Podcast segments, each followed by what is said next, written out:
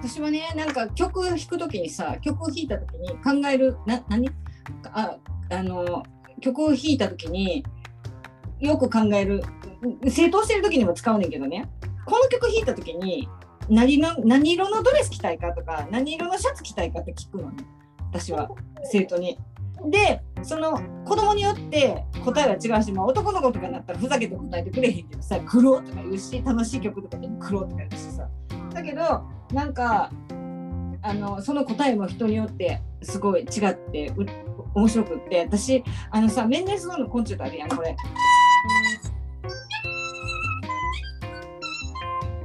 やつ、あれはもうどうしても私にとっては黄緑やん、何がなっても黄緑なの。なるほど、言われると、うん、まあ暗い色ではないよね、絶対ね。なんかこれはこの曲を昔一回弾いたけど、今度弾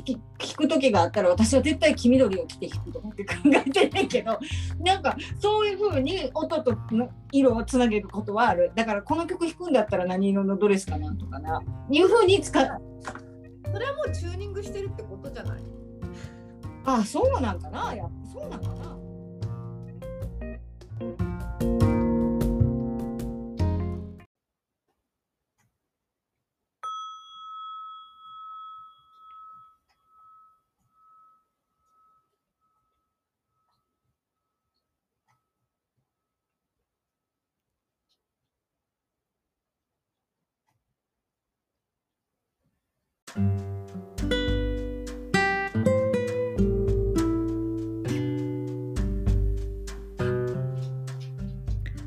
Welcome to Delicious Kotodama Radio。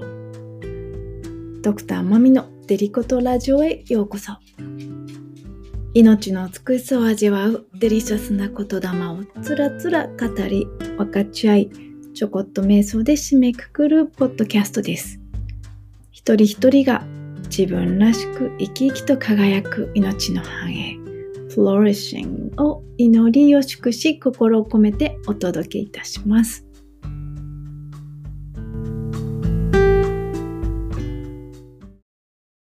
それでは今日は特別ゲストをお招きしています。実はこれからですね、ソウルサウンドエクスペリメント、もう魂の音の実験、日本語にするとなんかすごいことになってますけど、そのもうなんだろう、彼女あってこそできる番組になるかと思います。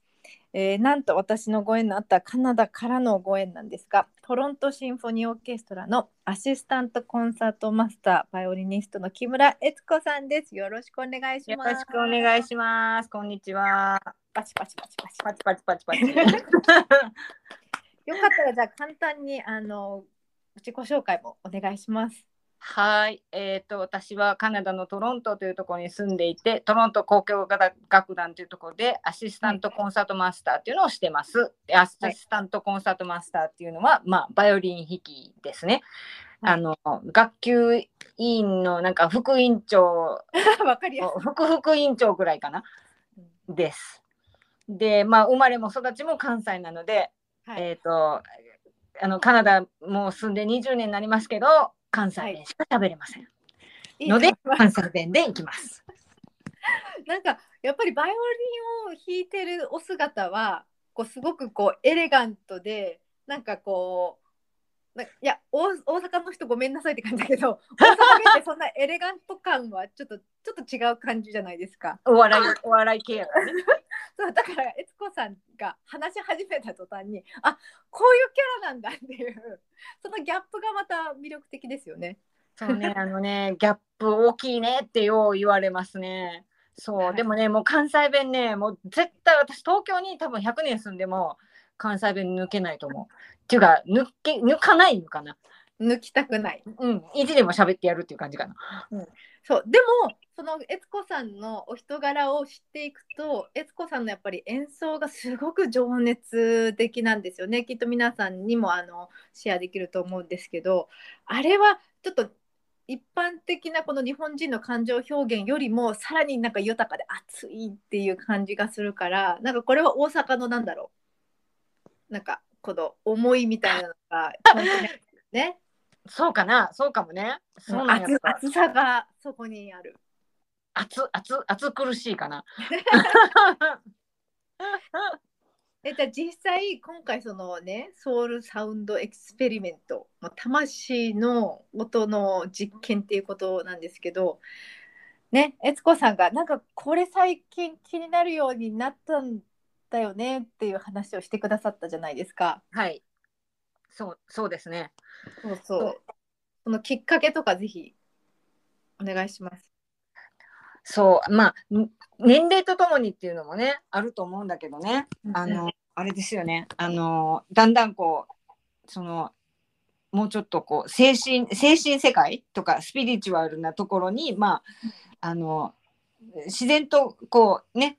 興味が向いていったっていうのもあるんだけども、きっかけは、その GIM って言って、これ私英語で言えないんだけど、Guided Imagery さっきも何度もやる。Guided Imagery Music ですね。Guided Imagery Music ね。そうね、R がいっぱい出てくるとね、ちょっとね。GIM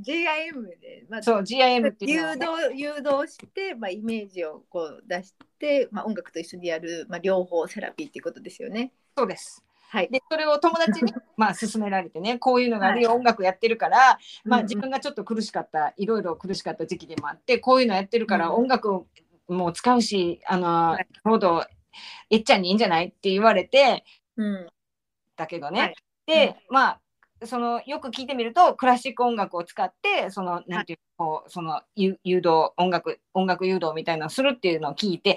それは無理でしょうって。私こう音楽をやっぱり仕事にしてるから、でしかもオーケストラの曲とか使うって言ってたしね、でそれオーケストラでずっと弾いてるのに、そんな知ってる曲をバンバン流されて、それ聞きながら誘導瞑想無理ってずっと思ってて、思うよね、ちょっと無理じゃんだけど、興味本位、最初はどんな感じかちょっと受けてみたらいいなと思って、物は楽しいですもんね。そう受けてみたんですよ、したら自分が思ってた反応と全然違う反応があって、その音楽のことが、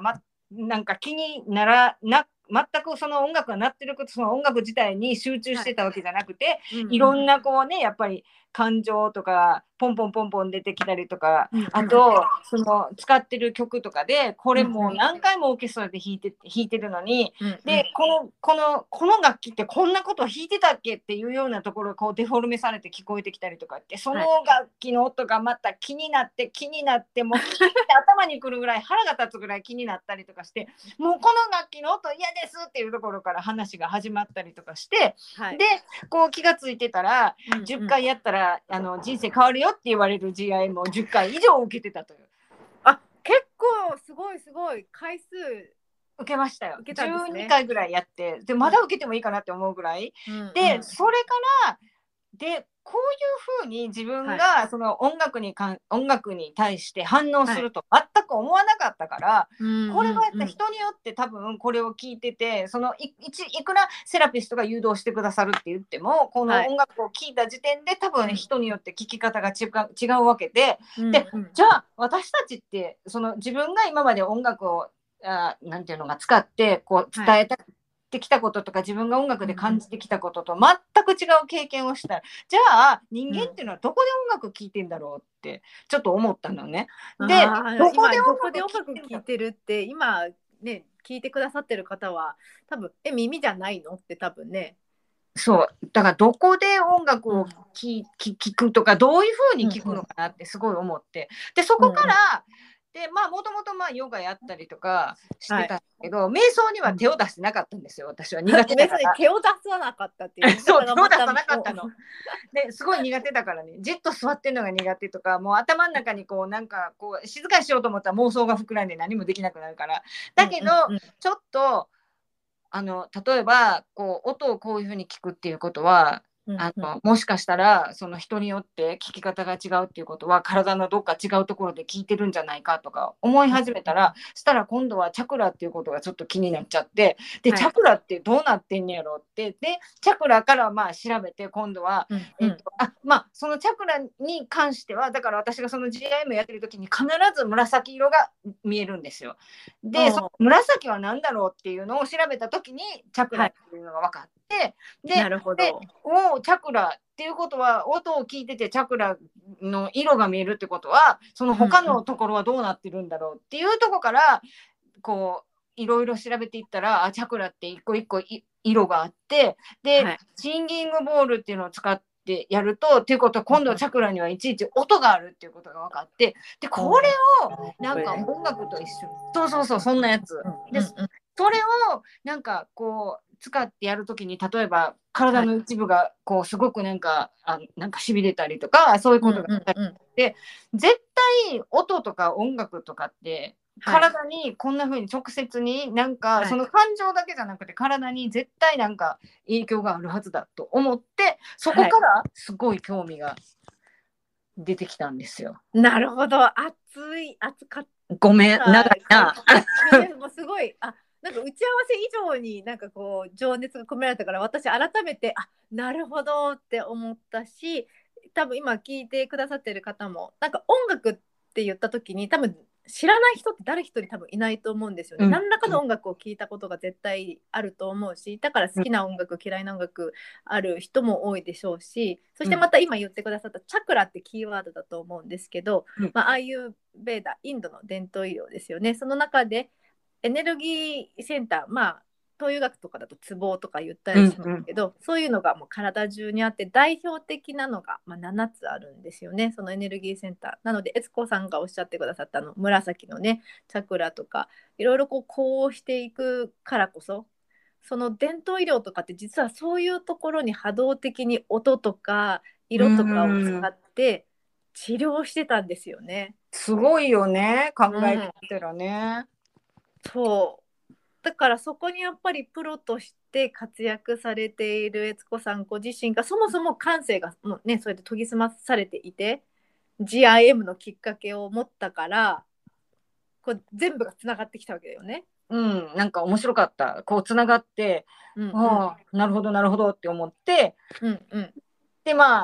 私にはマミさんという素晴らしいお友達がいたから、ねえこれ教えてあれ教えてって言ってなんか急にメール送って、でいやでも私も実際自分がね10代の頃いろいろこう病んだ時に音楽に救われたっていうのがやっぱりあるからこそ、すごいわかるっていう、そのなんだろう、この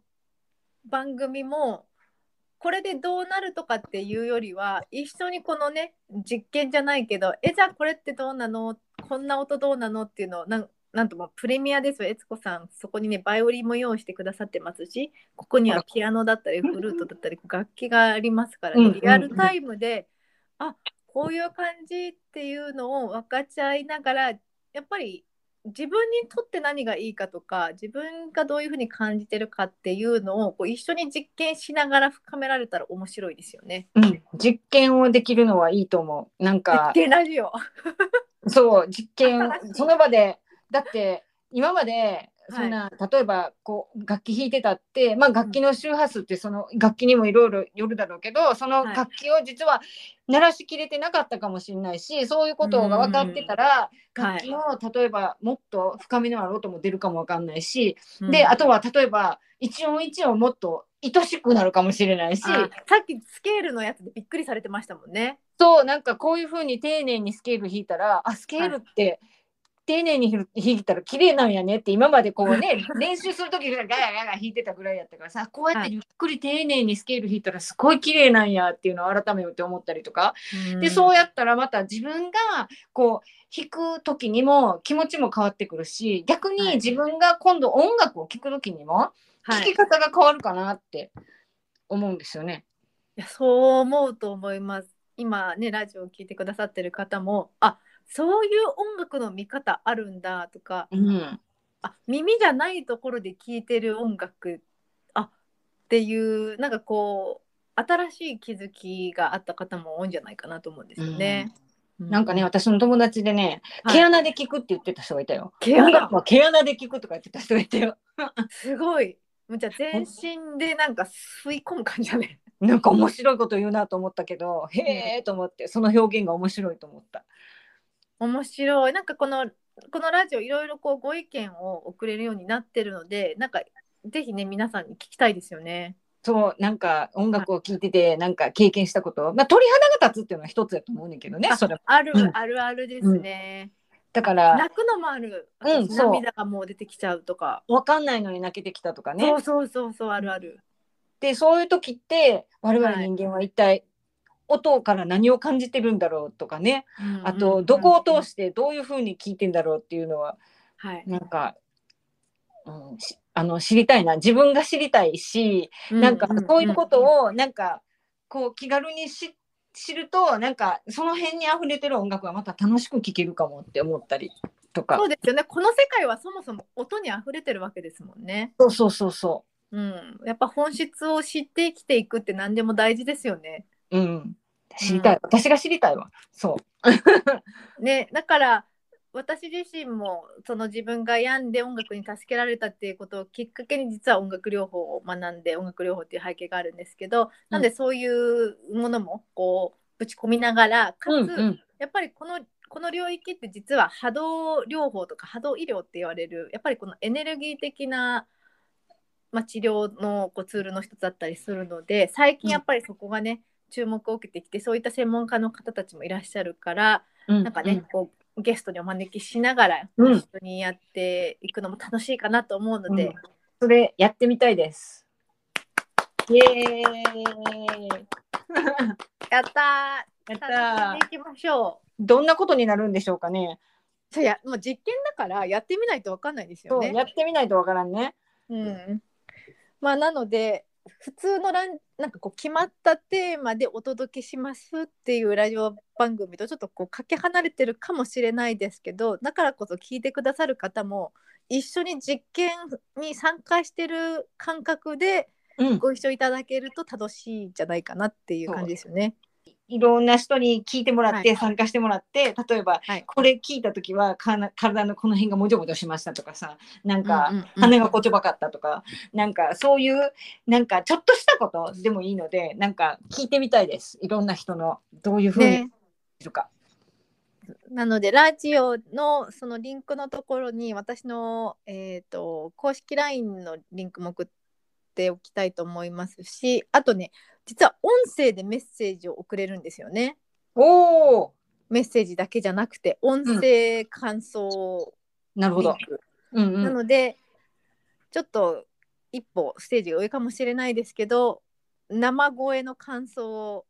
届けてもいいよっていう方はそこからぜひ送っていただければと思います。楽しそう。そして、配信頻度ですね、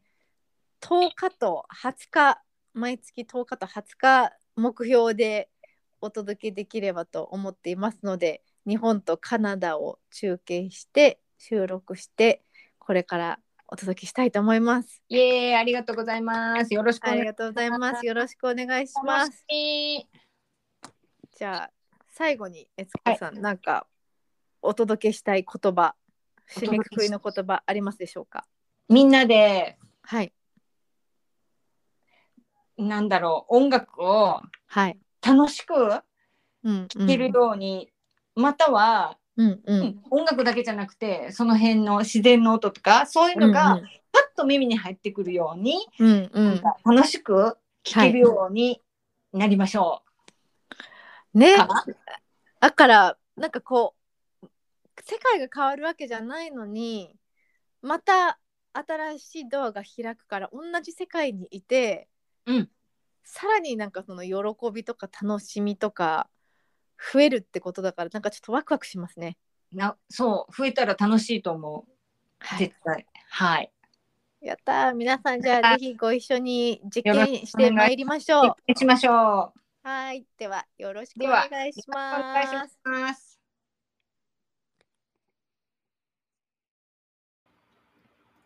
はい、それでは本日はせっかくですから悦子さんのご演奏でローズという名曲をご一緒しながら締めくくっていきたいと思います。ぜひ改めて、どんな感覚なんだろう、どんな感じなんだろう、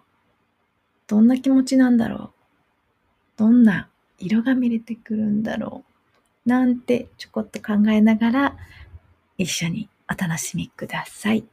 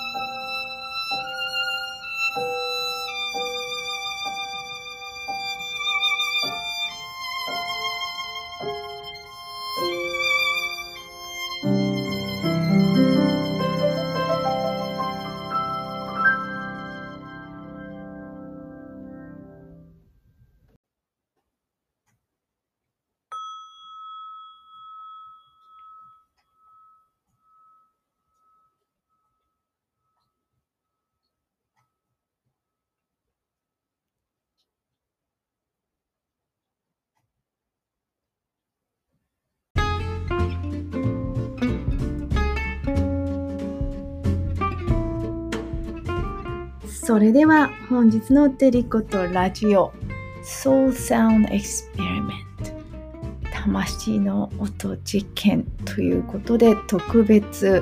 企画番組をまずは10回シリーズということで、カナダとなんと国境を越えてつながり、トロントシンフォニーオーケストラアシスタントコンサートマスターバイオリニストの木村悦子さん